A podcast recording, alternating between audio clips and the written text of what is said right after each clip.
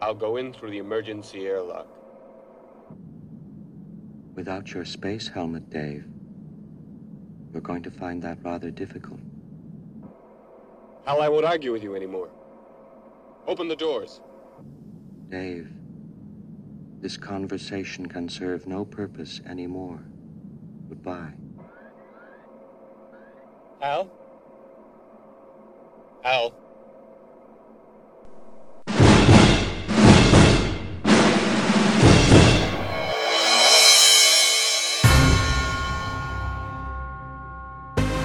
Before we get started, does anyone want to get out? I'm Batman. That's no moon.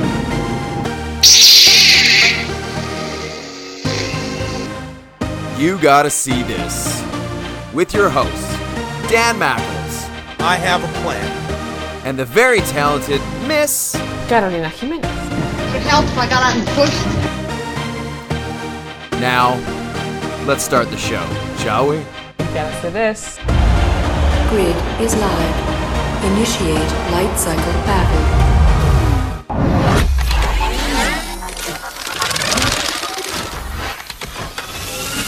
Are you ready to do this? I'm ready to do this. Are you ready to do this? I, th- I think I'm pretty ready. Okay. Okay. Let's roll. So okay, we're, so we're rolling now. Yes.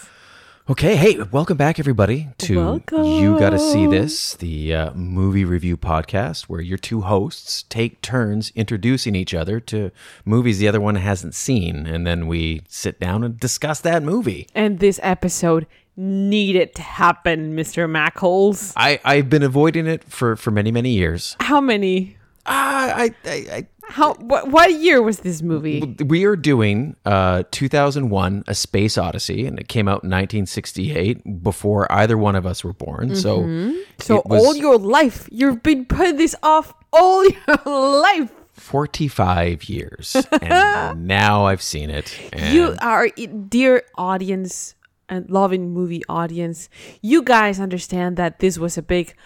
You haven't seen 2001? Well, you gotta see it, right? i okay so well, uh, since since I picked this one, how about you introduce? Oh, did didn't we?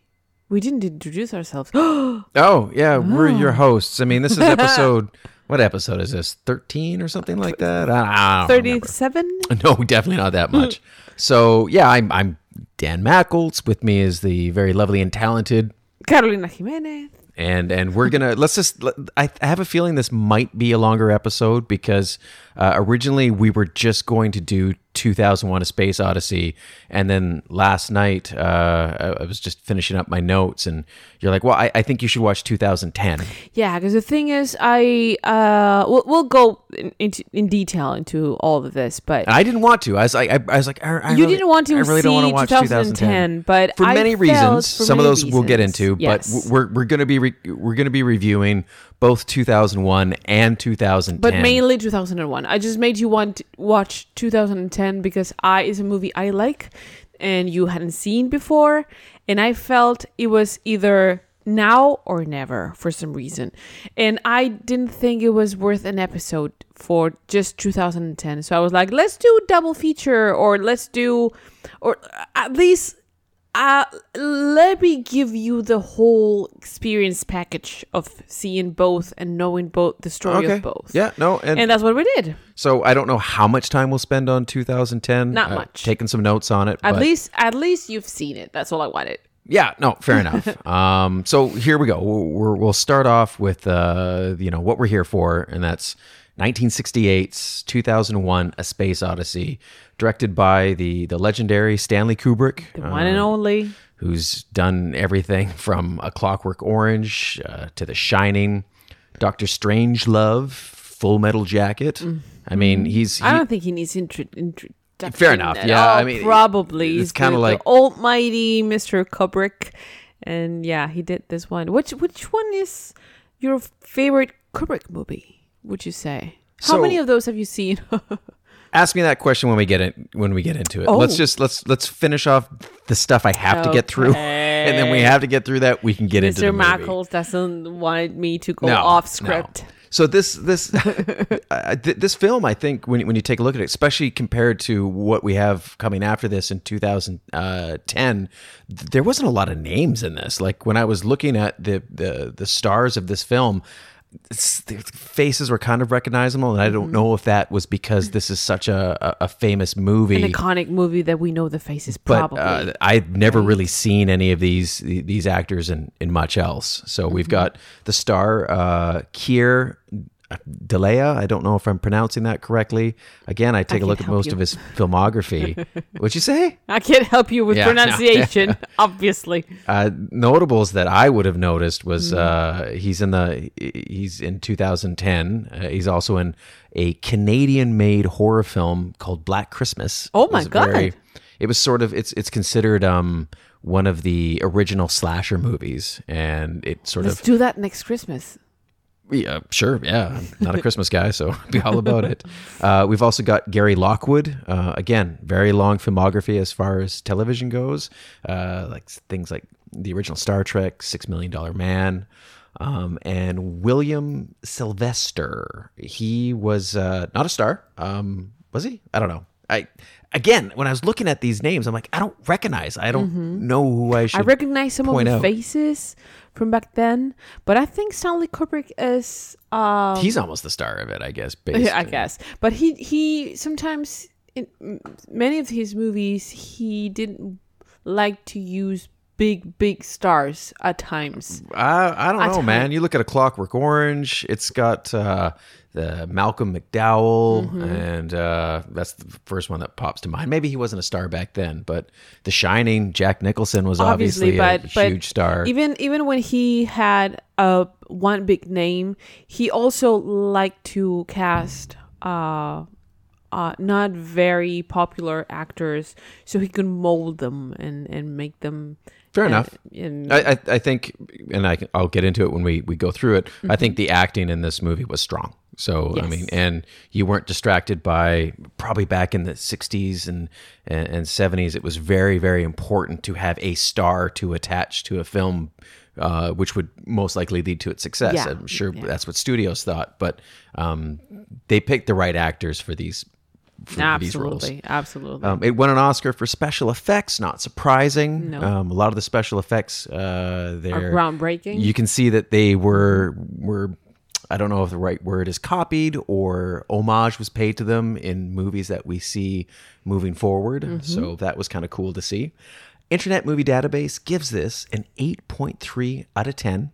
Oh We should, as we've gone along here, we should take a look at uh, the movies that we reviewed and their Mm-hmm. ratings and, and which one would have been the top rated one. I, I yeah, I'll be curious to know the the top the top one and the the least rated yeah, we'll have to well. we'll have to we'll have to look at that moving yeah forward. we will So, we will Rotten, when we Toma- have enough of them Rotten Tomatoes, ninety two percent fresh with critics, Yeah. and an audience score of eighty nine percent. So overall, uh, considered uh, a, A big one. classic, uh, legendary film. one of the big ones Budget was 12 million. Now, I don't do this for every film, but for a film that is as old as this one coming out in 68, Mm-hmm. uh, so 12 million back then in today's money, that's an 89 million dollar budget. Not Uh, bad. No, not bad. Not bad. And the worldwide gross uh, was 65 million and in 68, which translates to, you know, just under half uh, a billion in today's dollars. Wow. So it was not surprising either both uh, commercially commercially and critically acclaimed film. Um, it is funny though. I I, I, I took one quote. Um, I didn't do a ton of uh, research to kind of find little things to pull and talk about because I was like, I just think I just want to talk about this movie instead of going back and looking at what other people had to say. But it was funny that uh, at the premiere, over 240 people uh, walked out saying, "Will someone please explain to me what the hell this was all about?" so y- you could see how yeah when you say that it was critically acclaimed and it was a success oh it- it is a success now and it's critically acclaimed now was not really all that well received back then because a lot of people were not expecting any of this and it was a, it's a very weird movie. And you can hear stories of people walking out of the theater halfway of the movie and you can hear stories of people going to see the movie uh, high on drugs because you know the the era that we were talking about and the kind of movie it is. Now it, it kind of makes sense and yeah it it's it was and still is a very different and at times weird movie for an audience that was not expecting it No, Right? No, um, it's it's interesting. I, I did read that they were going to pull it early because of uh, initial returns. Like it wasn't very successful, but um, I think some studio execs, execs convinced them, "Hey, just keep going," and then the word of mouth, and like you said, uh, hey, this let's get baked and go see this movie, right? it's so probably the perfect movie for that and it's also interesting because this came out in uh, 68. You're a huge fan of, of real life space and NASA. And it was a year later that they landed on the moon. And I don't know if you were ever privy to this uh, very famous conspiracy that they didn't land on the moon and Kubrick actually. of course we've all heard that yeah, Yeah. And it's kind of like you can see why people would have uh, gravitated towards that sort of rumor because of the visuals in this and how amazing it looked. And then, you know, everyone, there's no way they landed on the moon. Kubrick just did it, right? So, Well, uh, it's really easy to debunk because the special effects and visual effects for this movie are amazing, but they're not perfect. no, no. It's easy to to understand that we're we're looking at at a, an Earth in in the moon sky that is nothing like the Earth Yeah, that we know before, like like like we know now. It was a year before we landed on the moon, so Kubrick had to guess how the Earth would look like from outer space because we had never seen the Earth that far away. So gray. That's what I remember. Yeah, it was. It's so blue and white. You don't really see a lot of land masses. You don't see any green. You don't see it. The the Earth in this movie, it's it's a very good attempt, and and Kubrick did a lot of things, got a lot of things right. For, for not knowing how things out of space would look like, but it was real. It was for sure not perfect. There were a lot of things like the gravity in the moon is not very well portrayed. Like you can see the, our actors when they're actually walking in the moon, they're sort of walking slowly, but for sure there's the the gravity is the Earth's gravity. There's because I think with you and I have talked about this before, not in the podcast, but uh simulating obviously Earth's gravity is easy to simulate because we're there on Earth. Just a note to our listeners: she is a huge, huge fan of space. So Yeah. I will do my best to rein her in when she it's starts just going. one thing. It's just it's just a thing. Sorry, sorry, sorry in advance.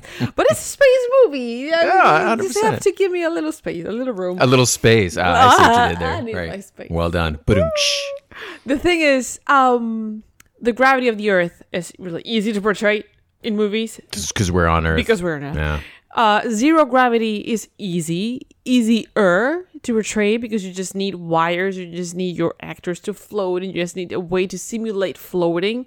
But some, but anything in between is really hard to get because the the gravity in the moon obviously is halfway between the the Earth's gravity and zero gravity. Is like the the gravity on Mars when we see The Martian or we see any movie that happens on Mars, gravity on Mars is somewhere in between the gravity on the moon and the gravity on Earth. That's really hard to to portray. How do you do that?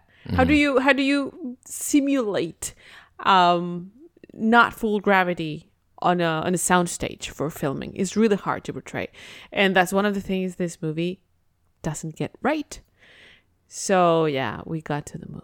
So, so basically, yeah. Long story short, Carolina does not subscribe to the theory that Kubrick filmed the moon landing. No. Okay, here we are. Let's let's let's get into this film. You asked me the question, Mm-hmm. you know, what's my history with Kubrick? This was my fourth as I hold up five fingers.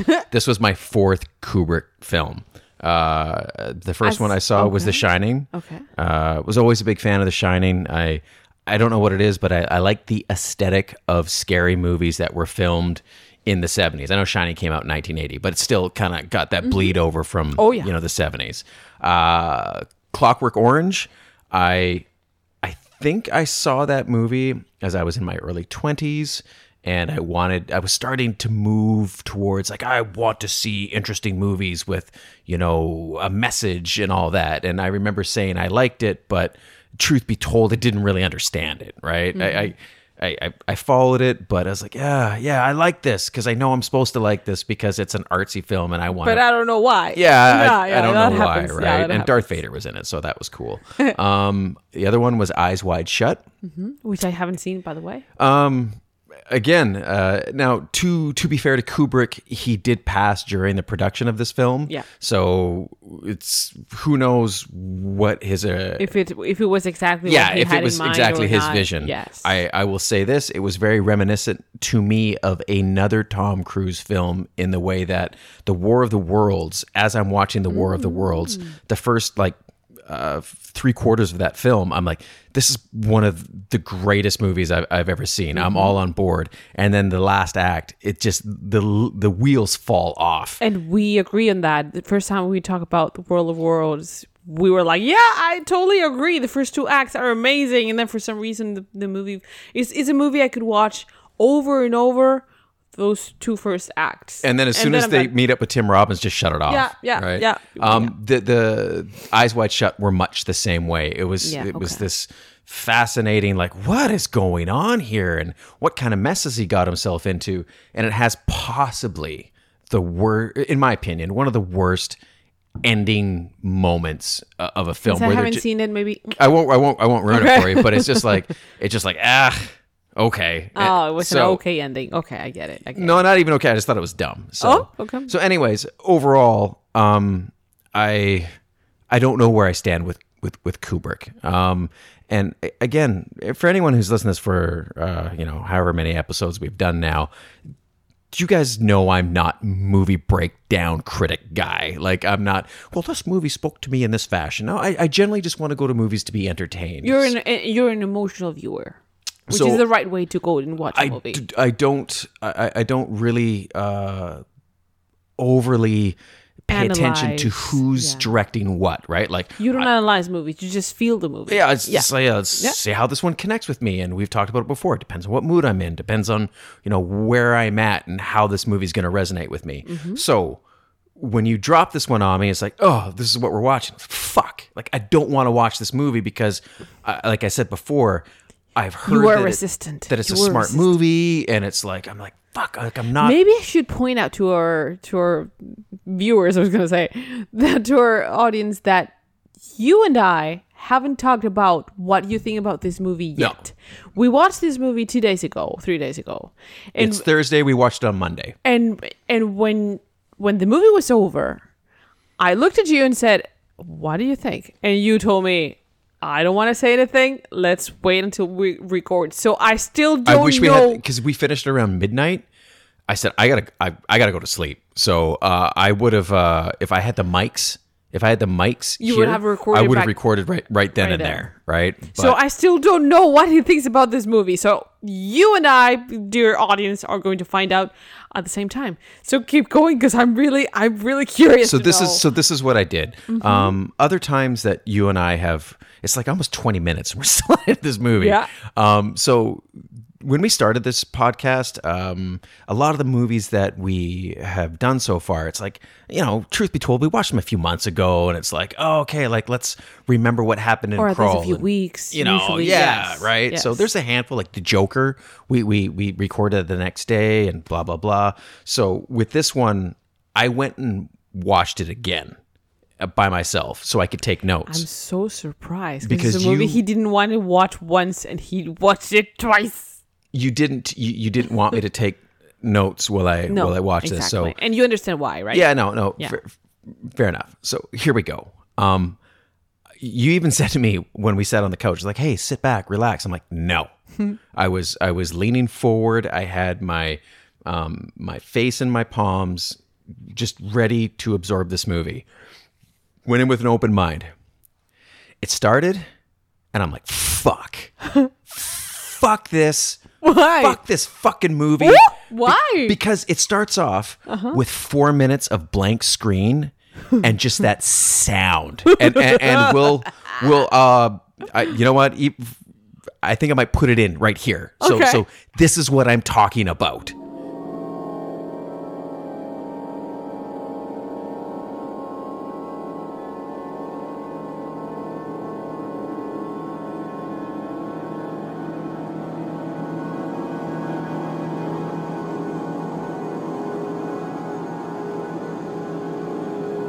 four minutes of that, right? And I'm instantly like, I'm pissed off. I, I, I'm like, this is, and and I get it, right? Like, like the the, the filmmaker is wanting you to feel uncomfortable. it's putting you in the right. and I'm just like, God damn it! Like, I don't want to feel uncomfortable. I want to, like, like, like I said, I'm a dummy. Just like, tell me a story. Don't put me in an emotional mood. But, but whatever. Kubrick is manipulating you from the beginning, and he takes he takes you where he wants you to be.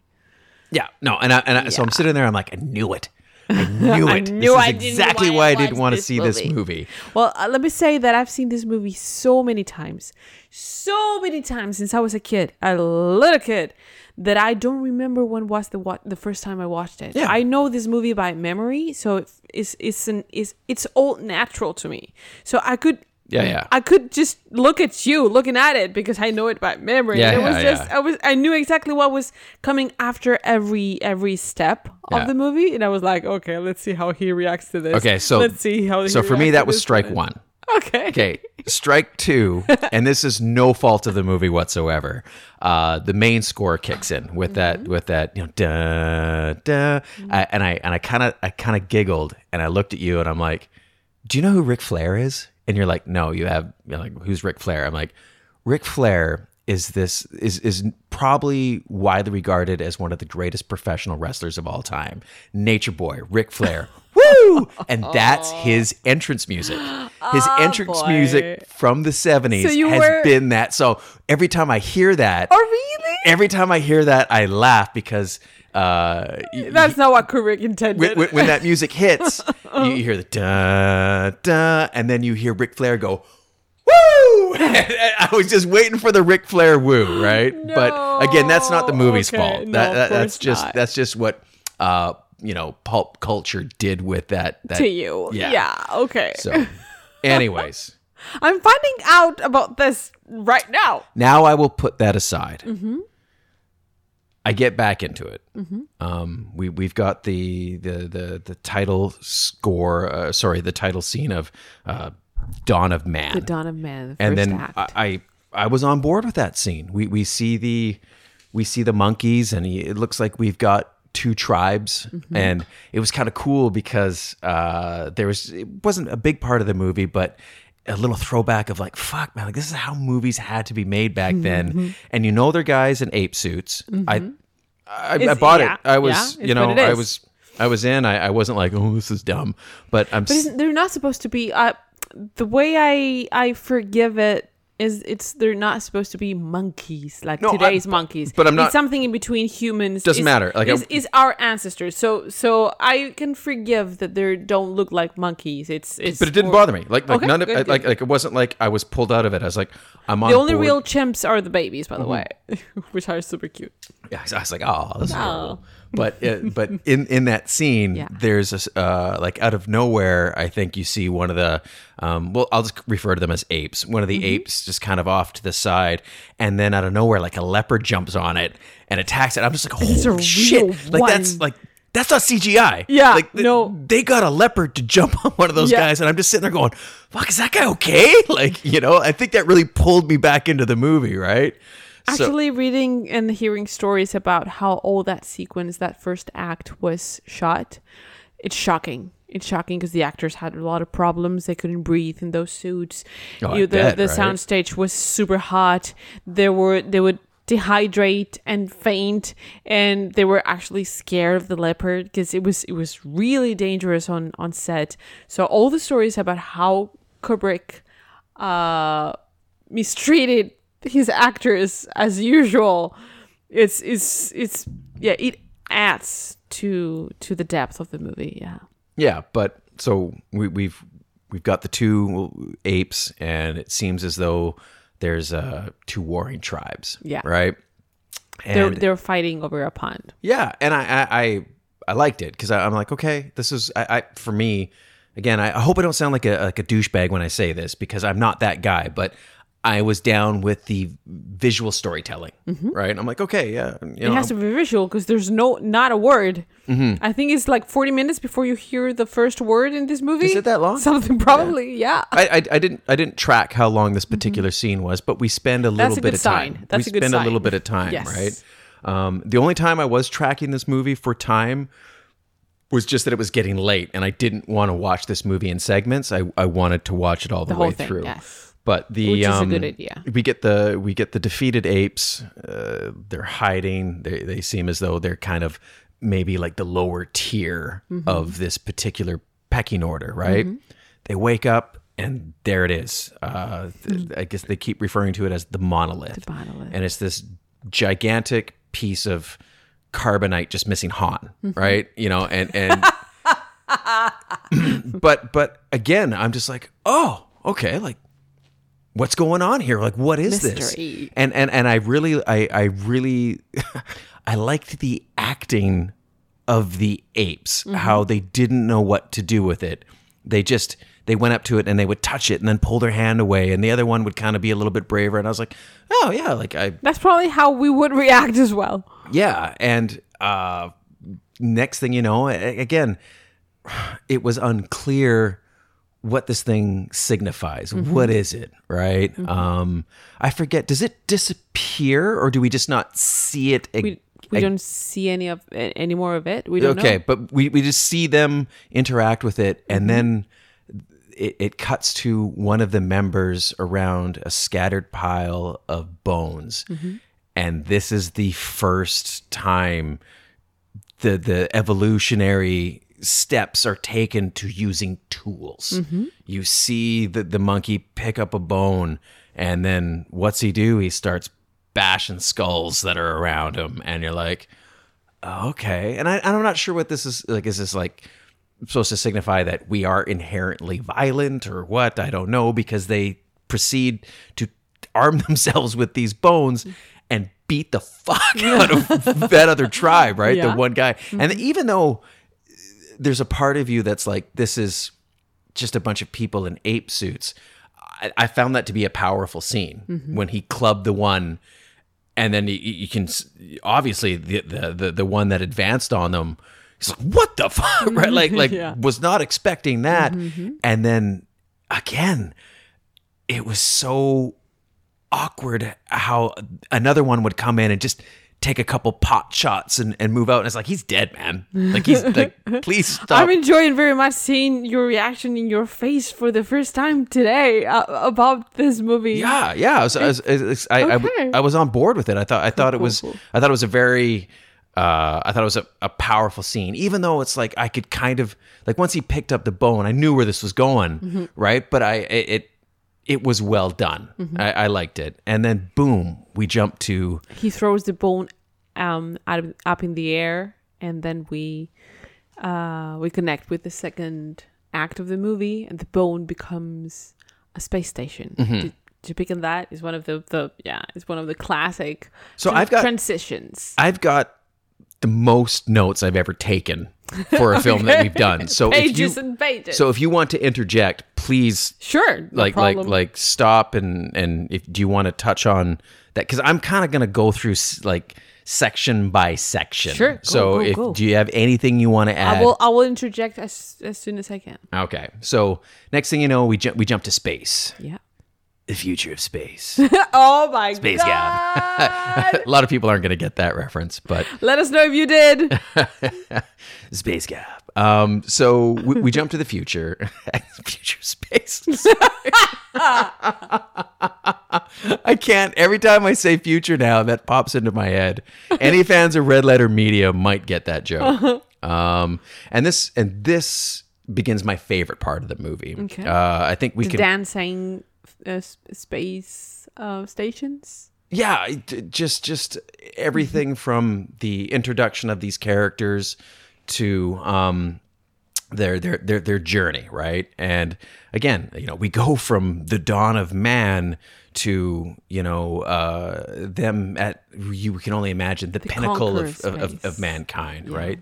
They've they've achieved uh, the ability to travel through space to the point where they've colonized the moon, Mm-hmm. right? So uh, In 2001, no less. We're late, people. yeah, NASA. never never on time, right? the future is never as close as as uh, writers, science fiction writers. No, Envision that's true. But I mean, there were some stuff that I thought was kind of uh, they they, they kind of got tablets, right? Right. They, they got tablets, you know. It we still have phone booths though in space. Oh, that's that's true. But hey, there was FaceTime. yeah, that's it true. was That's FaceTime, true, you but you have to pay in dollars. Oh, For- for your calls. That's right. It's crazy too. Like there were so many visuals. Yeah. Uh, that you you watch it and you're like, oh shit, yeah, I, I can see where they took that. Like, um, I forget which part. I don't know if it was when they were landing on the moon, even as you were pointing to the screen, I'm like, yeah, that looks like the Death Star docking bay, right? Uh-huh. Um, I, I think I told I asked you. It looks familiar. Yeah, no, it- you said exactly yeah. Millennium Falcon should be landing anytime. just like and, and, Docking. and the um what's the name of the is it the discovery that's the one that they send to jupiter Yes. that, that that scene i mean you look at it and like well you can see where they were inspired um and they did it to the next level in star wars you know Yeah. the, the long tracking shot. And even the rear of the discovery kind of reminds you of the star destroyers with the with the engines on the on the on the tail end there. And what It was things? it was all shot using models, and I which think, I think was was noticeable. Yes, that's why I say times you Star Wars took it. it. to the next Yeah, level. yes. because they I don't know if it was just the detail or weathering in the models Mm-hmm. that gave it a little bit more realism to it. But still, I it still looked fantastic, right? Uh, and there was there. I can't remember which particular scene it was, but there was a musical score that I think Aliens took directly, and I I I, I wish I made note of it, but I'm just like that totally sounds like Aliens? Aliens, not Alien, Oh. Aliens. I think it might have been a part when they were um Mm-hmm. when they are on the Discovery and they're traveling uh, on their mission to Jupiter. You, you've got the pods yeah. right? You know, Yeah, so, so yeah, many yeah. things. But anyways, getting getting back to the movie, um, I don't, I, I, I don't enjoy watching movies from yesteryear because. As I think we touched on when we were watching a musical, there's this old timey acting, A- and, I've never. yeah. I'm like, nobody talks like this, you yeah, know. It's, it, it's it, it- that kind of movie making made more sense when you watched them back then than when you watch them now. I get it. I Yeah. get it. but I still think there's merit and there's there's it's almost like they've just translated from the stage to the screen, and they have it. Yeah, And- they're but I- projecting. but I, I still think there's there's value in them and there's a lot of, of goodness in many of them that are are make them worth watching. And, and I also think too, because if you grow up with that style of acting, uh, you have a nostalgic connection to it, whereas Yeah, I didn't, right? Exactly. But to my point, I thought the acting in this film was fantastic. It's very I thought it was natural, so right? grounded. Um, from that scene where we have what I believed is going to be the main character. You see him fly on. I, it, was, it was also cute how everything was branded Pan Am, and Pan Am didn't make it to 2001, right? But he's flying to uh, a space station, and as he's greeted, uh, there, you know, he goes and makes that FaceTime call with his daughter, and then he And comes. you, and you get to see the the the stewardesses and and Yeah. bringing the food and and the famous uh, scene where the the pen is floating and she takes the pen uh, from from midair and puts Mm-hmm. it back in his pocket while he sleeps and and then she brings the food to the pilots as if they were pl- plane pilots of today and stuff like that. It's that they made an, a big effort to make space travel look uh, Mundane. natural, mundane, exactly like like it would be air travel today. Yeah. Do you know what? I'd be pretty jacked if I could get on an airplane these days and fly somewhere. That would Right? be that would be all right. And they open the, the, the lunch boxes and they get sandwiches and coffee and while they talk about yeah the, the news and the moon and stuff like that that uh, that always amazed me as a kid. but this but this part of the film was when I was really getting engaged in it because uh, I believe Dr. Floyd is his name, and he's brought there. And after he makes that phone call with his daughter, he runs across a group of scientists that are just sort of sitting down having Which, by coffee. the way, is Kubrick's daughter. That, Oh. that girl, that little girl. Okay. um, and he, he meets those scientists and uh, they're having a brief discussion and they kind of ask him, it's like, hey, like, are you here due to that thing that's going on the Mystery. the moon? And Have he's you like, the "Oh, rumors? What is what is this thing that you're talking about? And I think they they classify it as a, an epidemic or uh, that the rumors say that's an yeah a, a pandemic, no less. Yeah, right, right. So obviously that has resonance with us these days. But he's he's elusive. He's sort of like, oh, I don't know what you're talking about. Wish I could talk to you about it, but I'm afraid I'm gonna have to go. And you're like, okay, like what's going on? So we get we get to know that our protagonist knows stuff. There's some mystery in the moon, and we we need to know what's happening. and I really enjoyed that building that that that scene followed by the boardroom uh, meeting where he gets up and he kind of gives them uh, you know a, a speech of along the lines of like you know we're not ready to drop the cover story. I'm sorry this is going to be an inconvenience, but once we figure out how we're going to present this find to the world, that's when we'll move forward and we're not prepared to do that yet. You're like, what are they talking about? What's happening? right? And uh, I, I also enjoyed the way it was very, um, that's the word I'm looking for. Nobody was panicked. It, Yeah. it, it was very just kind of like, here's a situation, much like I'm sure things are handled in boardrooms when something comes up. They're like, okay, here's the deal. This is how we're going to this proceed. this happened uh, weeks back. So they they they detected um, uh, radio emission from the moon. They didn't know where it was coming from. They had to dig to Mm-hmm. find it. So this it, this took weeks. So it's not something new. So you can see that they're pretty relaxed about it be- because they're sort of used to it because they've been dealing with it for weeks. They dig to to actually find what is the mystery that they're talking about. Did you did you expect any of it? Did you No, no, no I, no. You didn't know what what they Like I had said- found in the moon. like I said, I- Okay, I okay, didn't- Okay, okay. I, I also I don't, I don't know how much you knew about the movie. And that was another it. thing for a movie that was as So old as it was. I knew very little about it. I I, I knew I, I wonder has he because many of these scenes are iconic, and I, I was wondering has he everything up to that it? point. I hadn't really seen any of it. None of it stuck out, other than uh, a couple shots with the apes and the busting of the. But you didn't know what they had found in the moon. No, no. Okay. No, this this movie was pretty much a mystery. I I had I have seen images, uh, especially once they moved to the journey to is it Jupiter? Yes. Yeah, uh, So I'd knew seen a lot of those those images, how. but the actual movie itself, I didn't know much about Okay. what was going on. So it was it was very fresh for me, which was exciting. I'm and sort again, of like I touched on, you had the scene with the uh, doctors that he had a discussion with at the sort of holdover place on the travel. Then we've got the boardroom meeting, and then the next shot is them and that shuttle as they're going to the the dig site. I enjoyed that too. I just I enjoyed the energy of the actors, and they're kind of like, yeah, you know, we kind of think that this is, you know, Because you can tell many of them have been there many times before. Mm-hmm. So we only have one of the characters that have never been there. That's the, he's going to see. and he's the head honcho guy, right? Yeah, Like, he's- yeah. He's going to see this for the first time, but everyone else is used to go there because they've been investigating and digging and and and and yeah, everything is it's pretty well known for all of them. And when they actually get to the dig site, I loved this scene. I, I, I loved it. I loved the the way it was shot, even though um, that's was one of the few times I thought the special effects were a little wonky. Just the way they they, they they they shot it, you can tell that they sort of superimposed Yeah. the dig on, on on a matte painting or something. But still, you forgive that, right? I there's the only sound that you hear is that weird score. It's that odd sort of oh god, how would you describe it?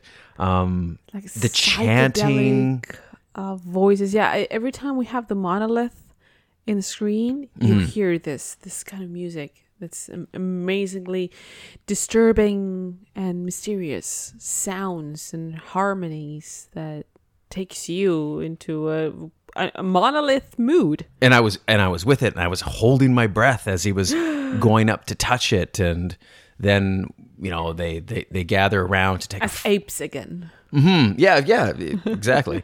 and uh, th- they gather around, and then I guess it emits some sort of sound that is ear piercing, and we leave with the shot that mirrors what we saw with the dawn of man, where you've got the monolith and you can sort of see the sun cresting over top of it. And I'm ah, this is this is great. And then we cut. And what is it? I think they jump forward. Was it they say eighteen months?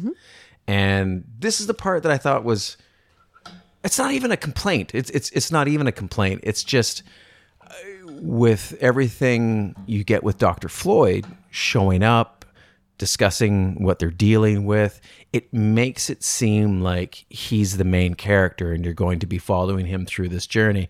That's it. We don't see him anymore. Right? Like he's there in the uh Until 2010. No, you don't see Dr. Floyd again. Do we not? Do we? He's the protagonist on 2010. Was was that Roy Scheider's character? Oh, are you sure? Okay, let's pause this. Uh, ho- okay, hold on. We're we're pausing and we're gonna get some facts.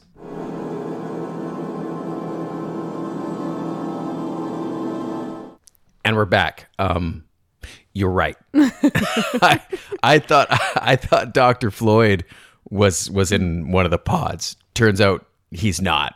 So, um, yeah, that gives that gives 2010 a completely different perspective for me now. So that's very interesting. Okay.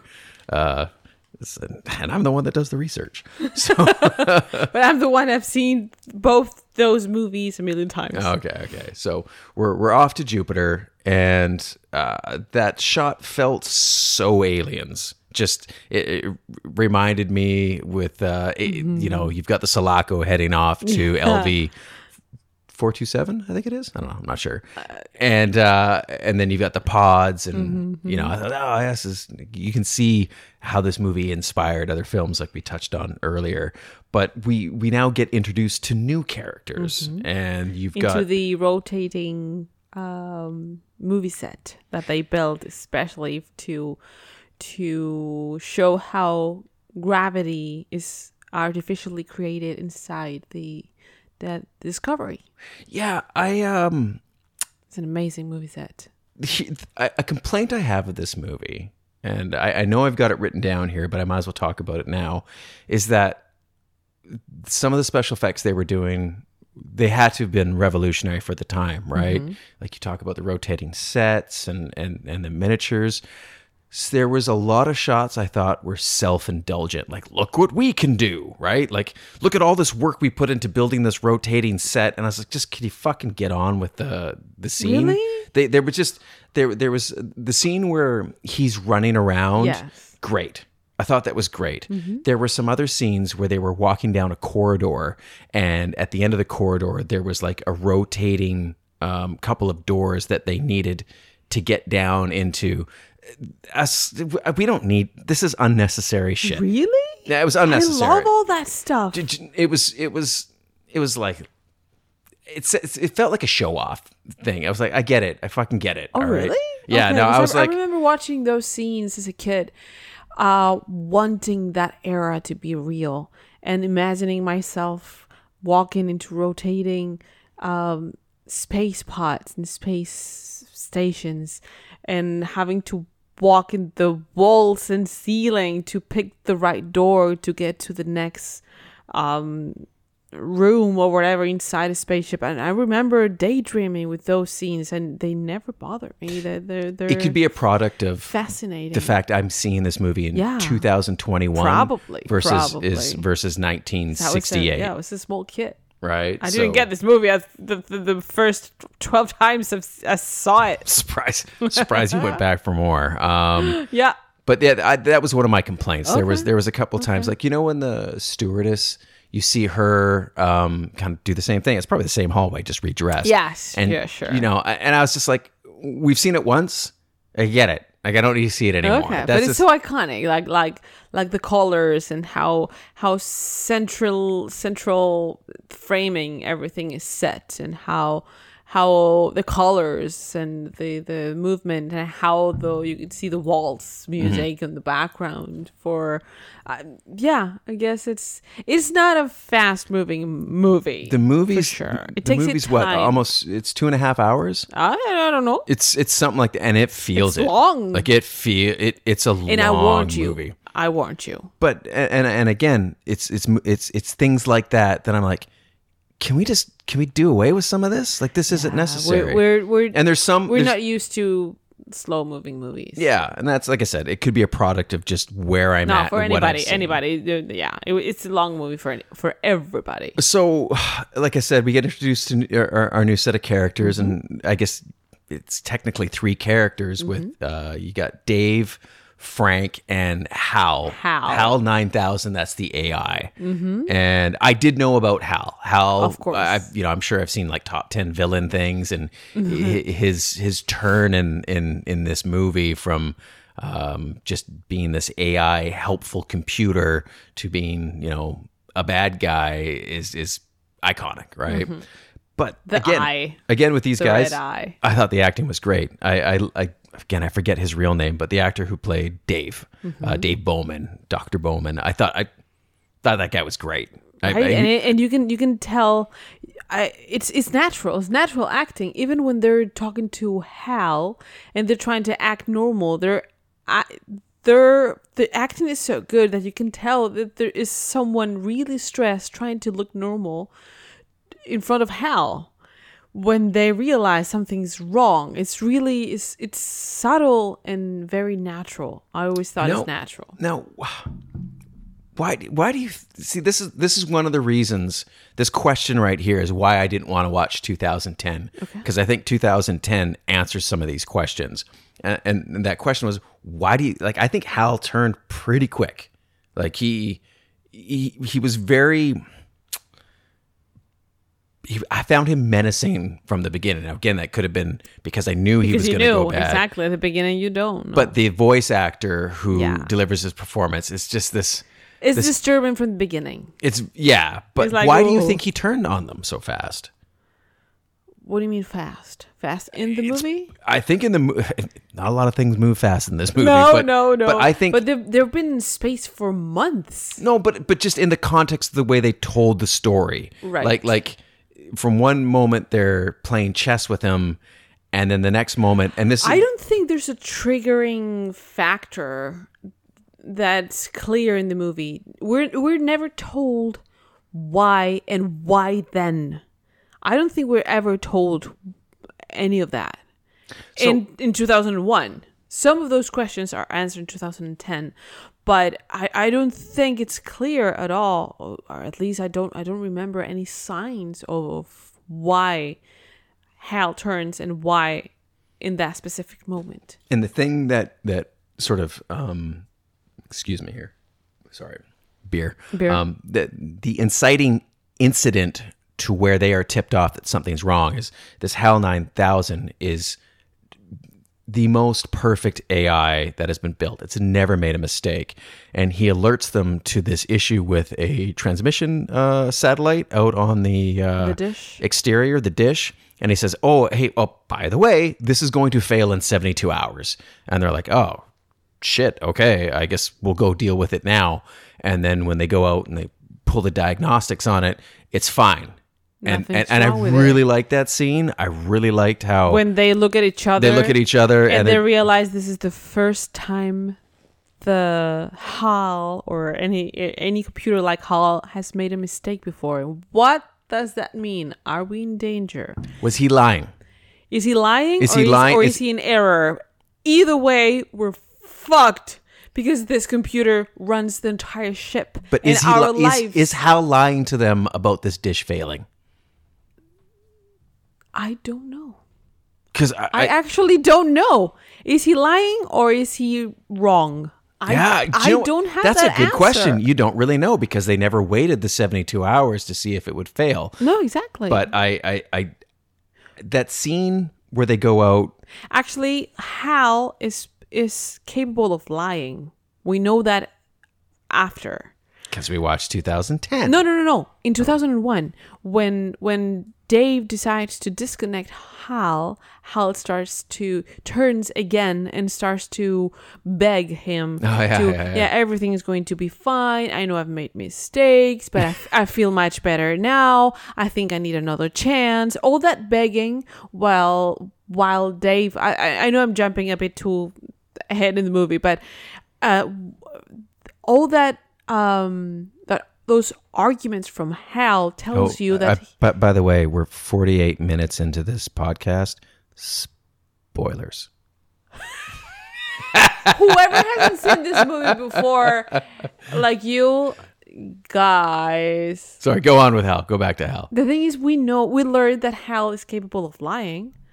Was he lying with about the dish? And if he was, why? What's what's the Yeah, like, reason what's behind of that? it? There's no point was to that point of it, lie. right? So, I there's part of me that thinks that he was just wrong because I don't see the point. Yeah. There's there, he, there's nothing that Hal can get out of that lie. Yeah, yeah. I mean, like after they they and again, I'll, I'll get to this scene. I can understand why he takes the next actions, but um, the scene where they go out to pull out the we'll call it the black box from the dish to do the diagnostics on it. Like I'm torn The with the scene. faulty, the the the the faulty part, whatever. faulty part. I'm torn with this scene because again, it, it was like, ugh, this is so long. It takes like I think it takes over ten minutes from the time they they get into the pod and they You shouldn't be surprised by that by now. no, but but but uh, uh, probably contributed to the fact it was closing in on midnight. And I'm just like, God damn, I still think there's another three hours left in this movie. Like, let's get on with it. But like I said, I'm torn with this scene because uh, it, it it did t- it it had some payoffs, and and the first one was for me. I, I loved the sound in this scene because there's no score.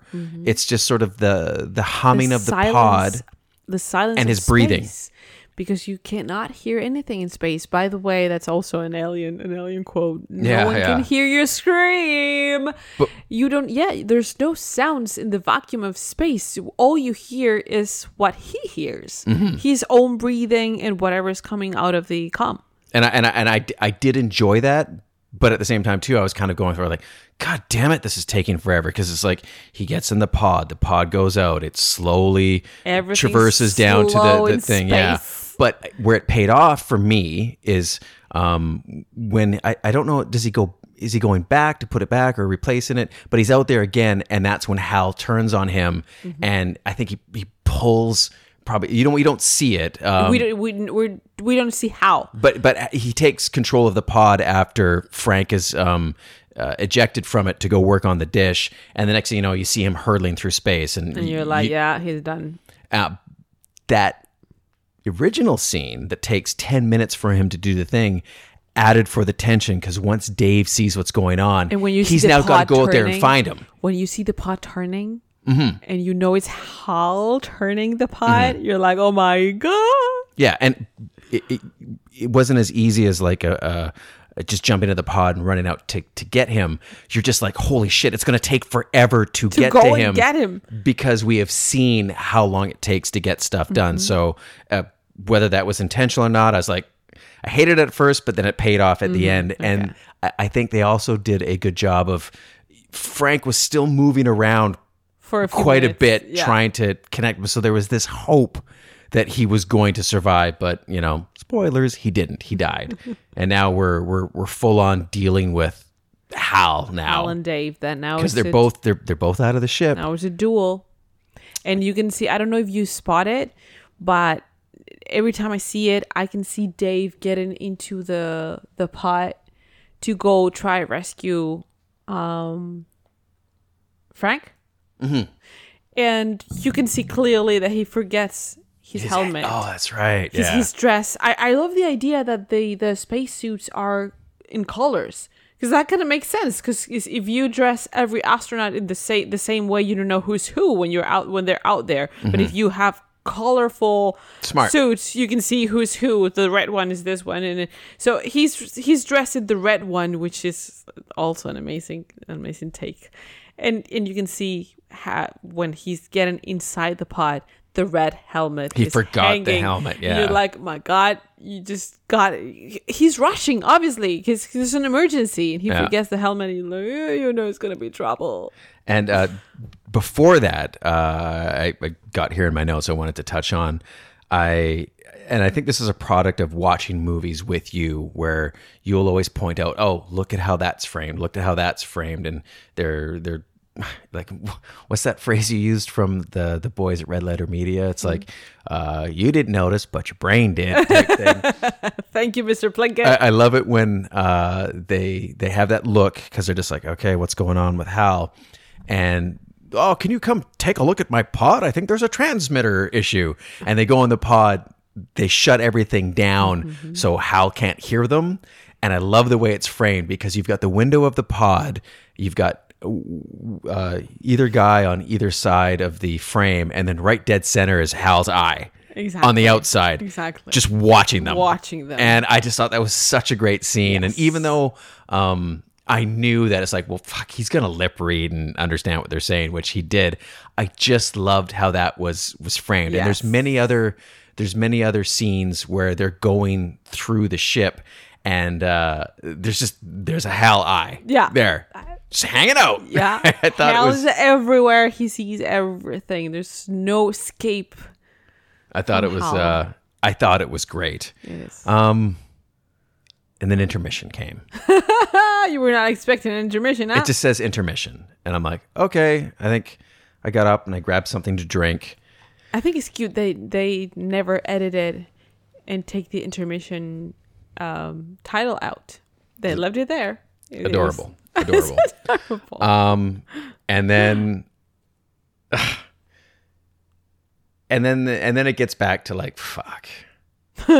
I don't like this shit. What? Um, another three plus minutes of blank screen and that score. because you you stood up, you went for a drink, you went to the toilet. I'm talking about the also the audience in the theater. They were supposed to go to the toilet and and they Nah, they're coming Kubrick, back. Kubrick co- would have done that anyways. I don't. Nah, this he would have done that anyways. No, but Kubrick needs needs to put you in the right mood again because you went outside and you went to the toilet and you no no no no no. Let me put you again where where I need you to be to keep telling you the story. Yeah, yeah, I guess. Uh, so this this part is probably my least my least favorite part of the of the movie, and it's just again, it's the you're trying to tell me something, you're trying to leave it ambiguous, and I, I and What part? we'll just fast forward to the end because like he he. Oh, we still need to kill Hal. What? but I found that I, I found that part um pretty straightforward. It was it was a cool while, scene. while Hal sings Daisy Daisy, a song that it will forever remind me of a dying computer. Mm-hmm. Because I never, I didn't know that song. I don't know if it's a I didn't know popular that song either. I don't know. Okay. Every time I, I've heard it a few times after, it's easy for me to spot because of this movie, obviously. And every time I hear Daisy Daisy, there's a computer dying somewhere. You So- remember he starts singing Daisy. so so the thing is uh hal basically is like yeah you know i he he, explains this to dave is like yeah like i read your lips so i'm not gonna let you back in. And uh it's a an interesting little scene how he's you can able see in his eyes and Dave's eyes like, oh, yeah what am i gonna what that was an interesting exchange but after he's able to make it back in and it was he was it was kind of cool how he backed the pod up and we kept seeing these images of like explosive bolts on the little pods with big red letters he uses that to shoot him into an open doorway where he's able to push the airlock button and survive and then he time, disconnects that. hal and how there's no sound until there's air. I love that. That Mm-hmm. Yeah, those great. details. Yeah. yeah great stuff but at that point if i was if i was dave it's like okay everybody's dead he sabotaged the pods so all the mm-hmm. scientists that were on the mission they're dead frank's dead he had to shut down the computer so everything's got to be done manually now i'd be like if mission control this is what's happened i abort like i'm coming home right But you can't. But how are you coming home? You're in Jupiter. what do you mean how are you coming home Yeah, but you need to disconnect Hal first because Which he Hal did. can. Yeah. So he disconnected Hal. Yeah. Why not at that point reach out to Mission Control because they were still able to operate the ship You could still operate the ship. It's just Hal was helpful to operate the ship. I, if I was him, I would have said, "I'm out of here." Like, like, why did he? I don't know why he decided to move forward um, to get into because it's sort of like he shuts down Hal, and then the next scene, again, correct me if I'm wrong here. Ne- after shutting down Hal, it cuts to him in the a pod again, heading towards the monolith because they just happen to coincide with this issue with Hal, and they've arrived at Jupiter, and there's a monolith. Well, I don't think when you're in space, coming back home is as easy as just stop, turn around, and hit hit the gas, and and walk uh make yourself back towards What I'm saying is, there should have been a scene where he's like, "What do you want me to do?"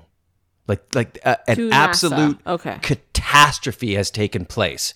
Everyone's dead. The AI is offline. It's yeah, the mission. The, The mission's fucked. It's done. Like, yeah. what do you want me to do? It was just, I, I that was jarring to me that he was just I like, guess the monolith.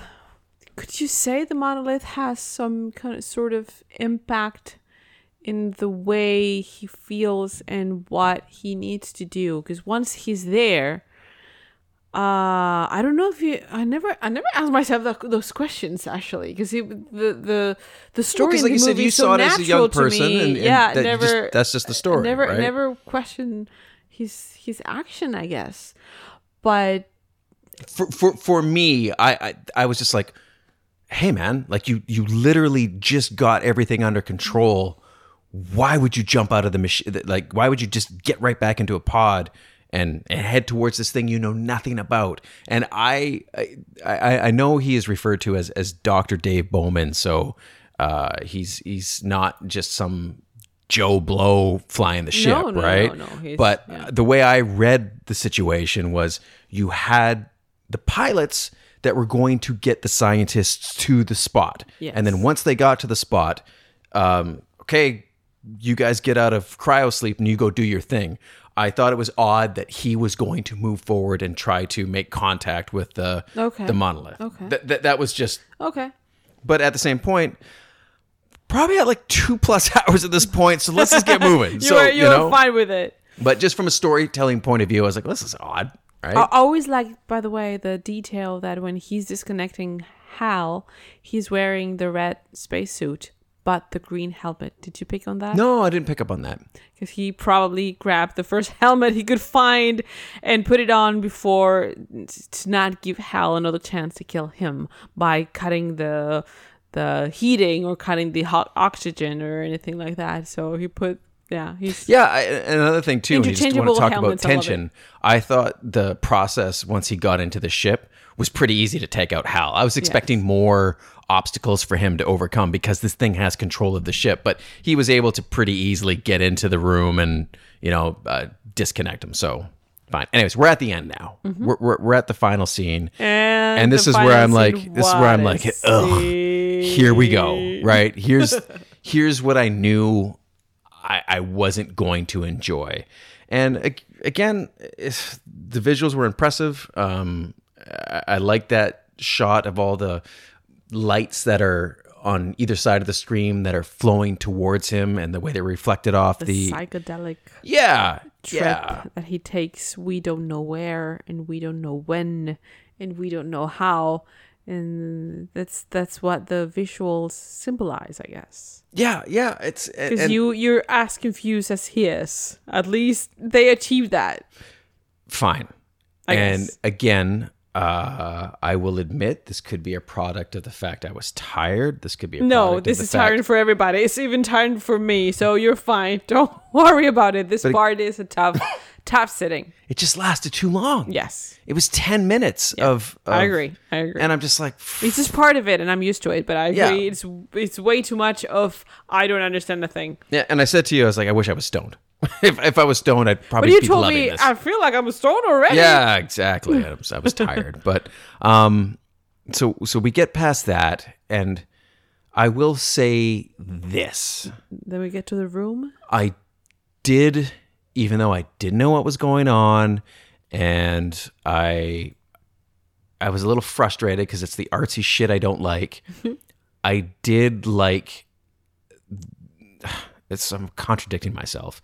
I don't like Archie shit, but I did appreciate how they shot this. Where next thing you know, you've got the pod and it's just sitting in this room that's decked out with these, uh, I don't know, like classic paintings and I, I, I What a design, and what with the light coming from the from the floor. Mm-hmm. yeah, and it's it, the, it was the colors. and then you see it was very cool how you see him looking out and then he's looking out and he sees himself and he's a little bit older and then next thing you know it cuts to the older version of himself looking back and then the pod's gone mm-hmm. and then that old version of himself looks around a corner and it's an older version of himself. And i thought it was cool how they progressed through i think three or four different variations of him aging to the point where you see him lying in a bed on death's bed on his mm-hmm. deathbed literally mm-hmm. and then bang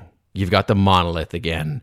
And you see him reaching for it that invokes the images of michelangelo's painting of you know i don't know adam reaching for god and i'm like mm-hmm. okay okay it's it was cool and then i didn't understand the baby Okay.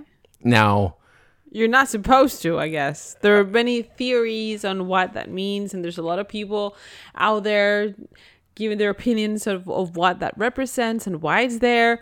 There's no right answer. so this is this is the way i took it Okay. and again I'm this is where i'm I'm going really to be curious. exposed as being a dummy No, you're not Um, a dummy. I he- there's no right answer to this. And- so so that clearly that image of him pointing towards it with the finger it's supposed to make you think of that image of reaching out to god this represents god and then I next never saw it that way. That's, that's the way that's the way i saw it Cool. and then you look at it and he's now been quote unquote reborn right Mm-hmm. it's because it's clearly that that that embryo has got the same eyes and it's supposed Mm-hmm. to look much like dave and then you see it uh, you know floating back towards um Earth, Earth. right? You see it moving towards Earth, and then you think about, okay, the first time we saw the monolith, it was at the dawn of man. So it was like God giving man the tools to evolve. And then I looked at this as like, oh, it's God sending his son back to earth. It's like Jesus is coming back I to never save the world. I mean, I don't know if that that's just because of my my upbringing with a religious background, which I completely removed I'm, from I'm now. I'm but correct that too. I'm sure that you're not wrong.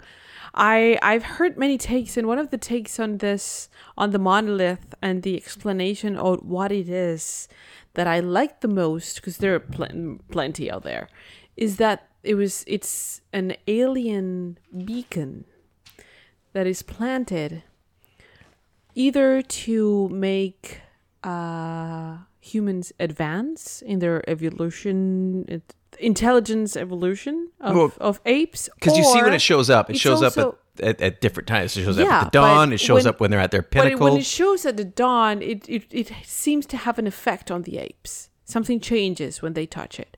But when it shows up in the moon, nothing really changes. But when the monolith detects that we have discovered it, it reacts and sends a message because it's saying to whoever alien species planted there, they are ready okay. they have found it. That that's one of the takes, one of the explanations that I like the most. It's not the right one. I don't think there's a right one or a wrong one because there are plenty of them. But this is one of the the ones that I like the most. It's it's a beacon telling whoever planted it they're ready. They're ready for space travel. So let's do this. But your take is as good as Yeah, mine. I guess. And I guess maybe that's a sign of a good movie when it, you know, you, you- walk away uh, with a thought provoking movie, Yeah. right? Because I, I don't. It's an artifact. It's an. I think it's a. I like to think it's an alien artifact, technology, advanced technology from aliens that are trying to either they they put us here, or they they started life in this planet, or maybe they're just just planting beacons to monitor life evolution in different places. Like I, I can imagine them planting these monoliths in different solar systems where where life is possible to monitor how they evolve and where when they're ready for certain stages of evolution.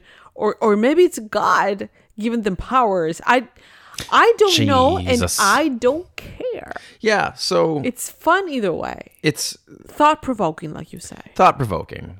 So um, I I think I've said a lot. I, I think I've I, I, I think I've, I've, have a big question for you though. okay. Shoot, Did you enjoy it? I'm glad I saw it. Okay. I, I it's it's I don't know what to say about it because I don't like these kind of films. I I I, I- I don't know you don't. That's I why I don't know why they make me so upset. Because again, I feel like ah, I don't get it. Like I'm I don't want to be told. I don't want to realize that I'm not able to grasp these No grand prospects. uh, No one you is. know. So no one is. but I'm glad I saw it I, Cool. to the point where I, I was looking forward to talking about it. Yes. So, um, the name of the show is You Got to See This. I, I think 2001 A Space Odyssey, if you haven't seen it, it's important to be in the right frame of mind. It's Mm-hmm. important to be like, okay, I'm going to see something weird. Um, I think I prepared you. I tried to prepare you I went it. I couldn't have gone it with a better with with because a I told you it's not a outlook. movie. It's an experience, and Very it's true. a slow moving movie. It's a long movie. It's a weird movie. Relax, sit down in the dark, enjoy the the ride because it's not a movie. It's a ride. I'm not someone that partakes. uh, I mean, pot's legal now. I'm not someone that partakes in, in the In consumption Canada, at of- least, hey. Yeah, exactly. But i- if I were to watch this again, I would have a pot edible and watch this movie again, and Yeah. and probably like we could do a follow up podcast on it. But uh, Take so- two. Um, I don't know what else. Anything else you want to say about 2001? Would you recommend it? I think I think it needs to be seen. Okay. I think it needs to be seen, and I, I I'm can't kind say of jealous because you can only see 2001 for the first time once, and for you it was three days ago, and you there's no way back. Now we live in a world where Dan Dan Mackles have seen 2001. I've seen it. 2001. I've seen There's no way 2001. back. and y- you guys should go see 2001. Okay, let's move on. Let's let's 2010. let's watch through 2010 and First, uh, first, let me ask you. Let me jump to the end because I like pissing you off. okay. Would you? Do you agree it was a good idea to see it 2010, or do because you were you didn't want to see it, and I kind I of didn't want to see it because I just wanted to talk about 2001 exclusively, and I and, and I know you had told me that 2010's much more of a movie movie. yeah, it's a more regular movie. More. and I had a feeling that they would answer questions, and it did answer some questions, and it did Are you kind of. happy you, that you saw it? It's, let's talk about the movie. Okay. Let's talk about See, 2010. he did. He will never let me Well, because go what's off the point? script. It's bearing the lead. If I'm just 'Cause like, I'm- 'cause I don't want It's just full like, do you think you got to see this movie? No. So it came out in 1984, right? It's like, you know, come on. Let's, Let's we do got we it got your way. we don't have we, we don't want the drop off Just rate. Like because it's your birthday. Mm. Moving on. so this came out in 1984. Uh, it was directed by uh, Peter Hyams.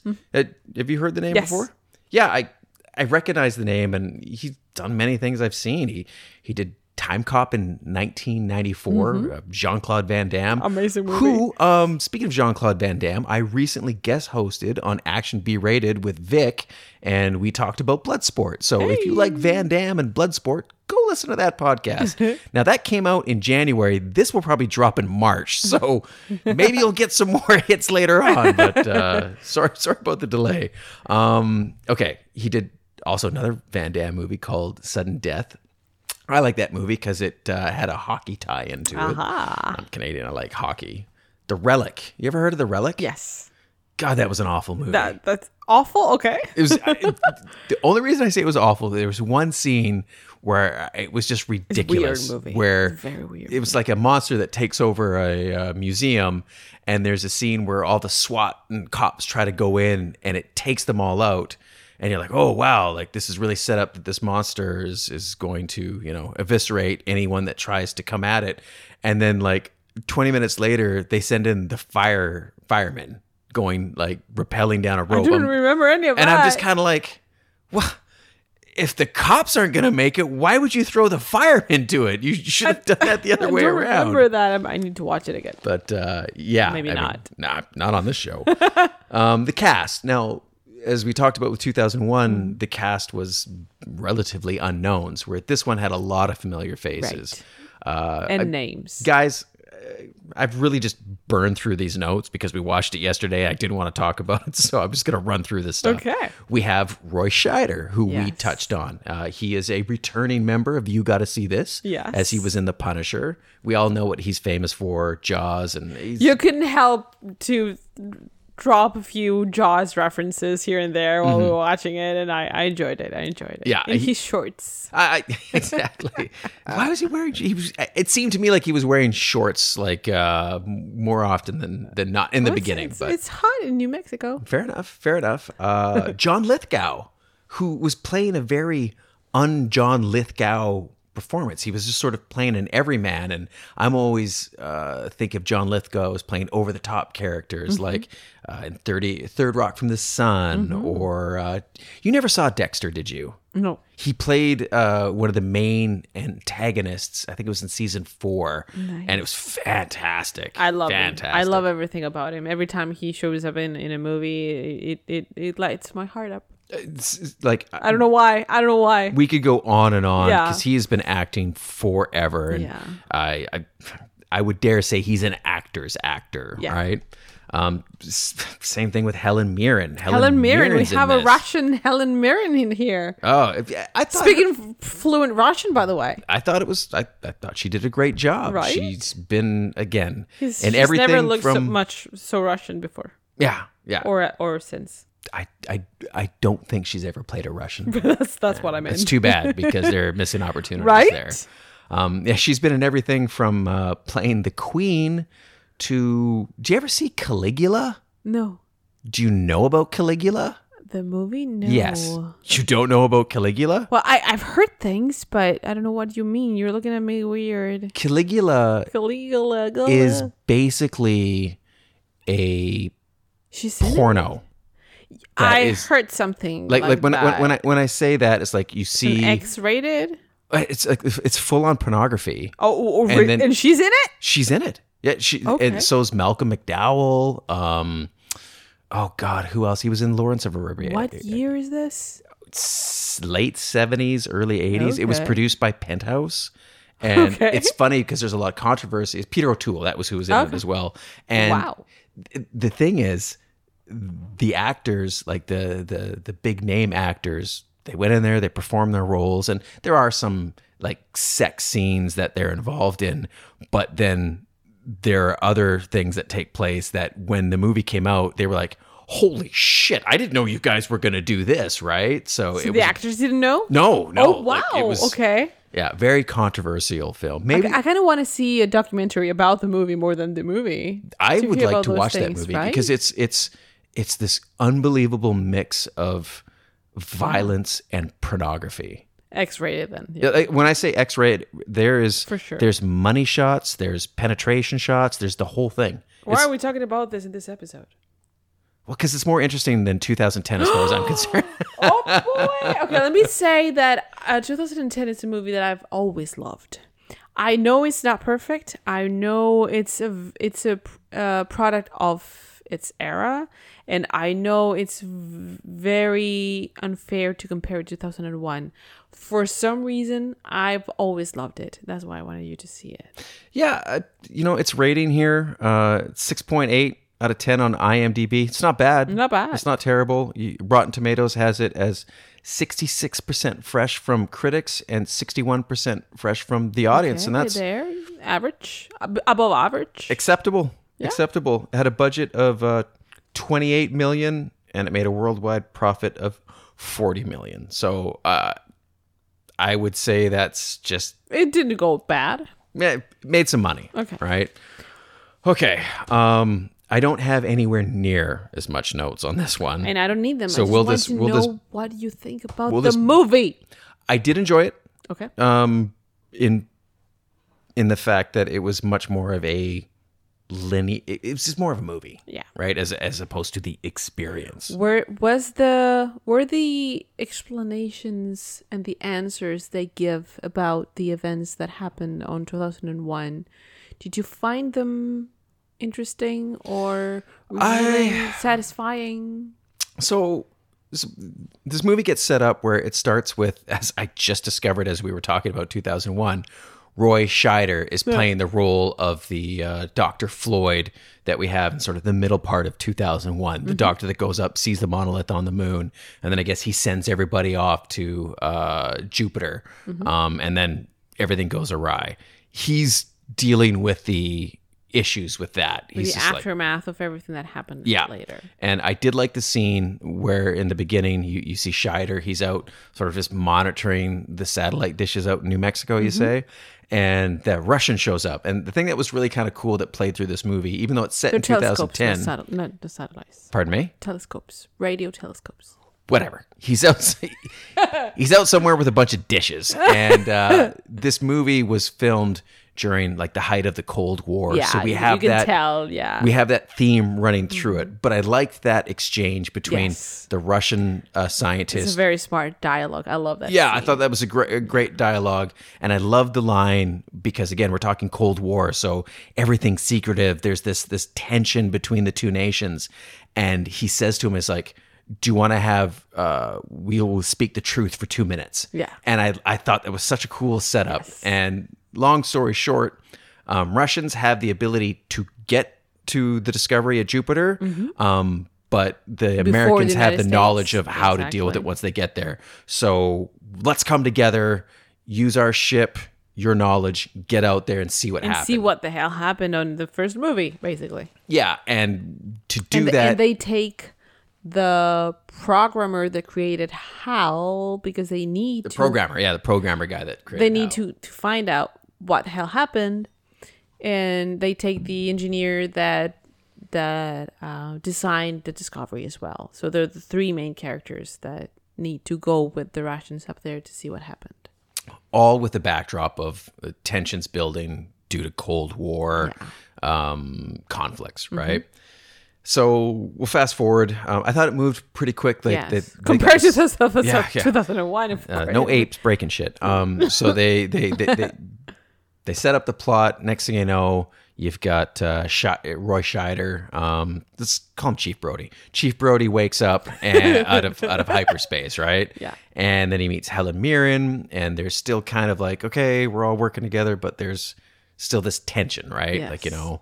Um, I, I don't know. Like, how can we burn through this one? Because I'm not as think- interested to no, talk about it. the, The, I, I guess we can just say that what we find out with this movie is that whatever all the events on 2001 uh, are not Hal's fault.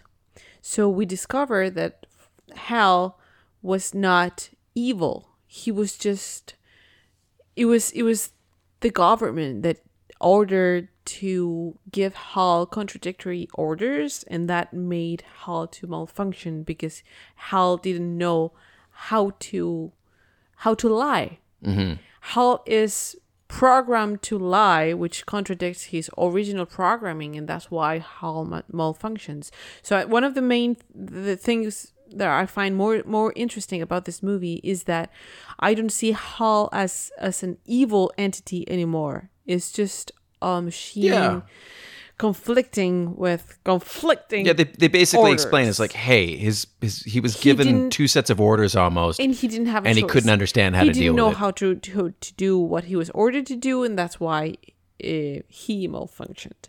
That that's one of the main that's one of one of the things that i find more, m- the most interesting about this movie. The second one is we find we find out why we have another monolith in jupiter. There's something growing in europa because we're we're one of the Okay, jupiter's for moons for us that are not huge science nerds, what's Europa? It's a moon and Okay. is one of the Jupiter's moons, and we're we're, we're orbiting Europa, and there's something down there. We try to go down and see what it is, and the monolith won't let us. And then we They got attacked almost. Yes, Yeah. and then we we try to to send someone to closer to the monolith that there it's in Jupiter, and the the monolith attacks us again. He doesn't want to us to know what it is, and Mm-hmm. then there's a spot, a black spot, growing in Jupiter, and we find out it's made of millions of monoliths. Something is happening in in Jupiter, and the other thing I love about this movie Here, is that- here's this is one thing I, I did have written down that I wanted to say, and I I said it to you in the movie, and you were getting upset. Um, I I think the reveal of when they show up at Jupiter and see uh, the um, the Discovery, the the ship from 2001, is a sh- terrible reveal. Yeah, you told me. Like, like You it, me. it, it Yeah, should have it should have been it yeah. should have been this epic thing, right? Because this movie came out in 84. So we're talking, what, like 16 years since the the original? original. I mean, this is an iconic ship. This was a big event. Yeah. And they just sort of pull up to it and it's just spinning. And I'm you like, know this what? is- I was kind of pissed off of you pointing that out because I never thought of that because I'm not so used to this movie that I never thought of that. And you pointed it out to me, and you were right. Woo! Mark it down. One hour, 24 right. minutes, seven seconds. I am right. And I was like, damn it, damn it. And another, this was just a little critique. Um, I've never had a problem with narration in movies. I think it's great because I'm the dumb Before guy. this, tell me, tell me what's going on, right? Um, they did a weird altering of uh, Chief Brody's voice when he Yeah, was you told me. do, and I was like, oh, I wish they didn't do that. He's just got a nice voice. Just For when he's like writing letters. yeah, he's, ri- he's writing letters back home, sort of explaining what's going on, and I didn't. I, I was like, just make him, just have him sound normal. Yeah, that's what we do now, but not bad thing. Anyway, the last thing I love about this movie is that the fact that the monoliths, whoever sends is sending these monoliths out here, is turning Jupiter into a second sun and is initiating life in Europa. Oh, so they had like the Genesis machine. Well, it's it's someone. Well, yeah, exactly, exactly. Let's see what it is. This is Yeah, jokes. sure, sure, sure. Jokes. Yeah, jokes. Religious jokes. Fun, fun. Hold on, I got I, I got my hands up. Okay. Um, th- again, just uh, I'm I'm trying hard to burn through this movie, everybody. So let's let's let's, just, let's all fast forward through it together. Um, it, it was cool how they you've got the Americans and the Russians on the ship, and we've talked about the political tension, between tension. the two nations. It gets to the all that. point where uh, an action of war has taken place. To, Earth is in war. Yeah, like like the, there was like a border set up, and the the Russians tried to cross it, and they ended up sinking a battleship.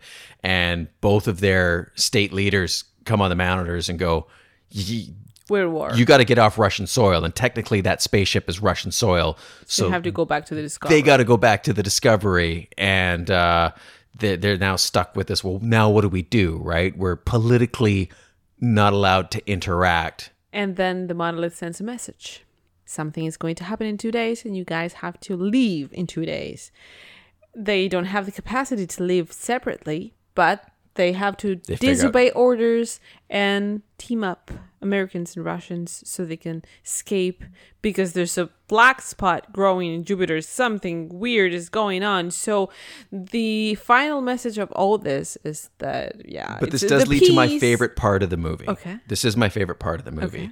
I literally got chills when we see Dave Bowman show up. again. Right? It, it, he, he his Look image gets you. his is what? Look behind you. Yeah, yeah, yeah, yeah. no, no, it, but that's, not when he first shows up. No, no, no. But look When- behind you. when he first shows up is when you see him uh, speak to his his, His ex, wife. his ex wife. Well, his wife, his yeah. widow. Well, she's moved on.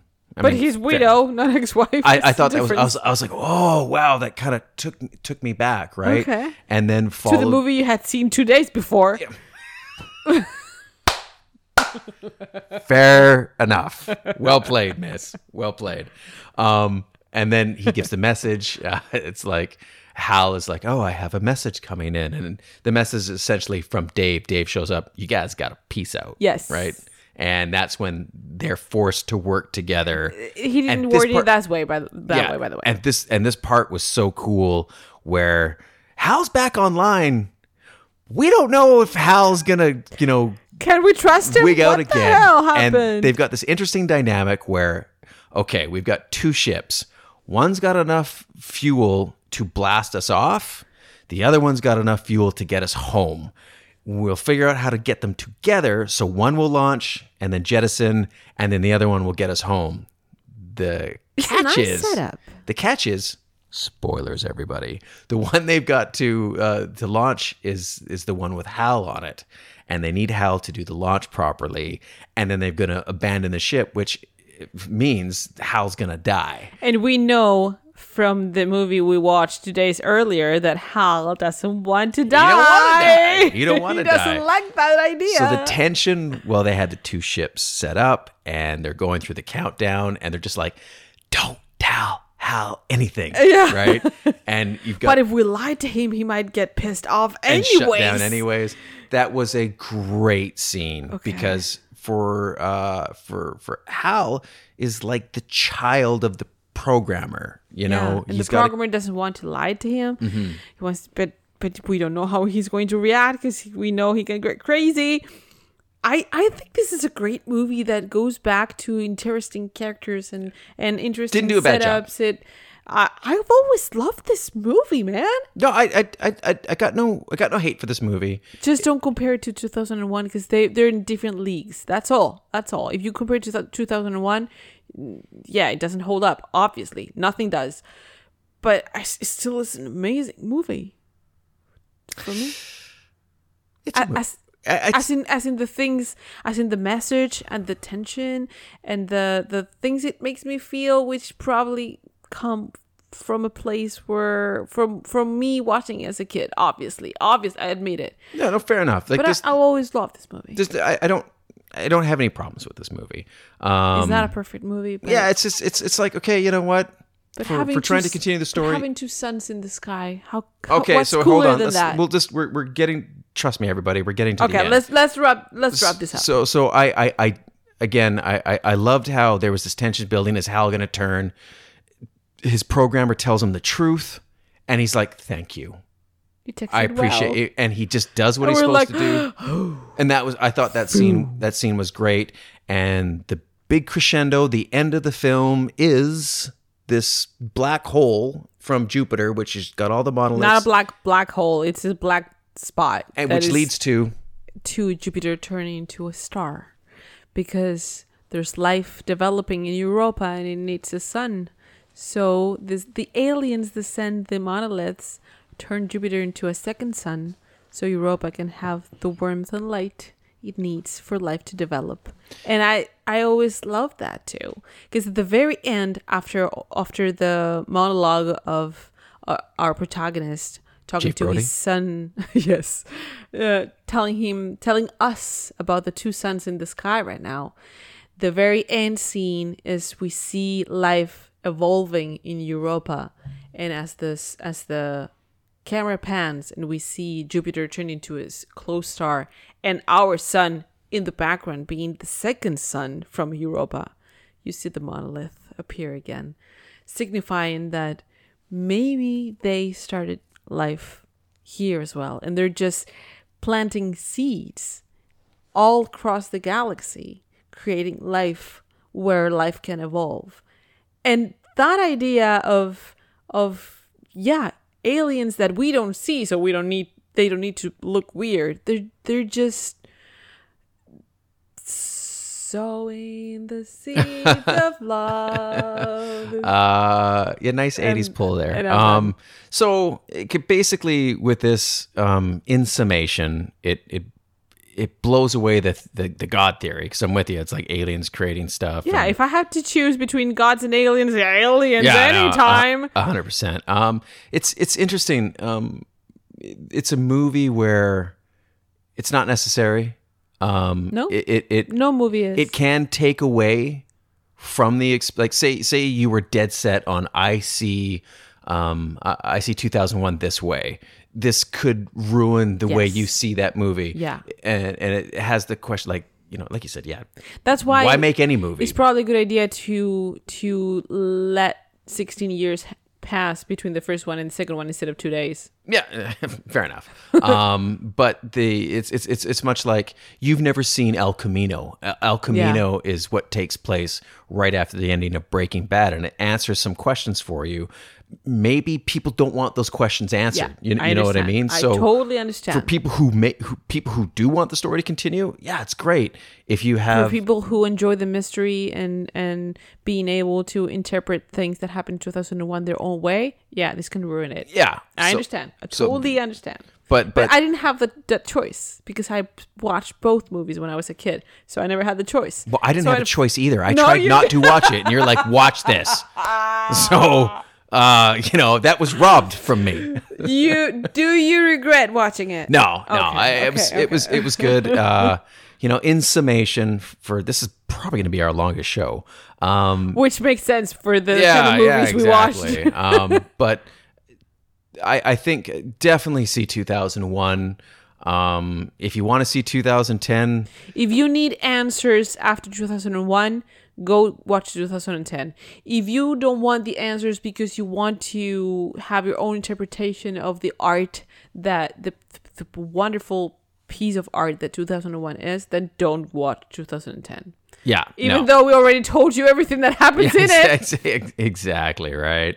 So uh, yeah, with that, let's get out of here. I'm hungry. I want to order some food. Let's let's Um, let's dinner, do yeah. that. So uh, my choice, and it's like now for the next one. Yeah, La, I, la, la, I- I think I think we're just gonna go really basic, easy. we need to, Yeah, right? like, we need to now. because we went from Joker to this. oh yeah, so- heavy movies. Yeah, so I, I I'm gonna pick something that I, I, I don't know if you're gonna like it. I have no what- idea. what It's is a- it? what is it? What is it? It came out in 2001. I would say at perhaps the the height of the mixed martial arts MMA boom. Okay. And it's uh it's called Warrior, Okay. starring Tom Hardy, and I I love this movie. I'm I will explain why I love this movie. Okay. And uh, And you're gonna make me watch it. yeah, and we're gonna we're Hmm. we're gonna watch Warrior, and uh, we'll see how that turns out. So if you're still around, stay tuned for that. exactly.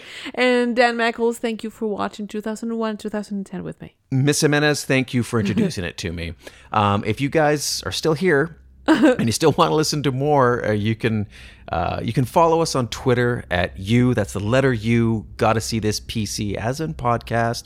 Both of your hosts are on Twitter. I'm at Dan Mackles. You are. I'm Oka Infografia. Yeah, and uh, reach out to us, uh, especially for this movie. Like, Yeah, let us know what you think. Let us know things, things. And uh, we're, we're doing this because we we want to interact with the community out there, and I've been so thrilled with connecting with the other movie podcast community. There's so many great ones out there. and our listeners, because we have a lot of listeners around the well, a lot. Oh, we have we're listeners around the world. More.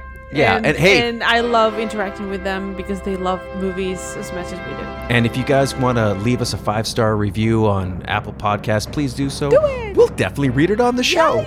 So with that, uh, we're getting out of here. I'm gonna order some steak and uh, enjoy another beer. And until then, just keep watching movies, people. Yes, please. See ya.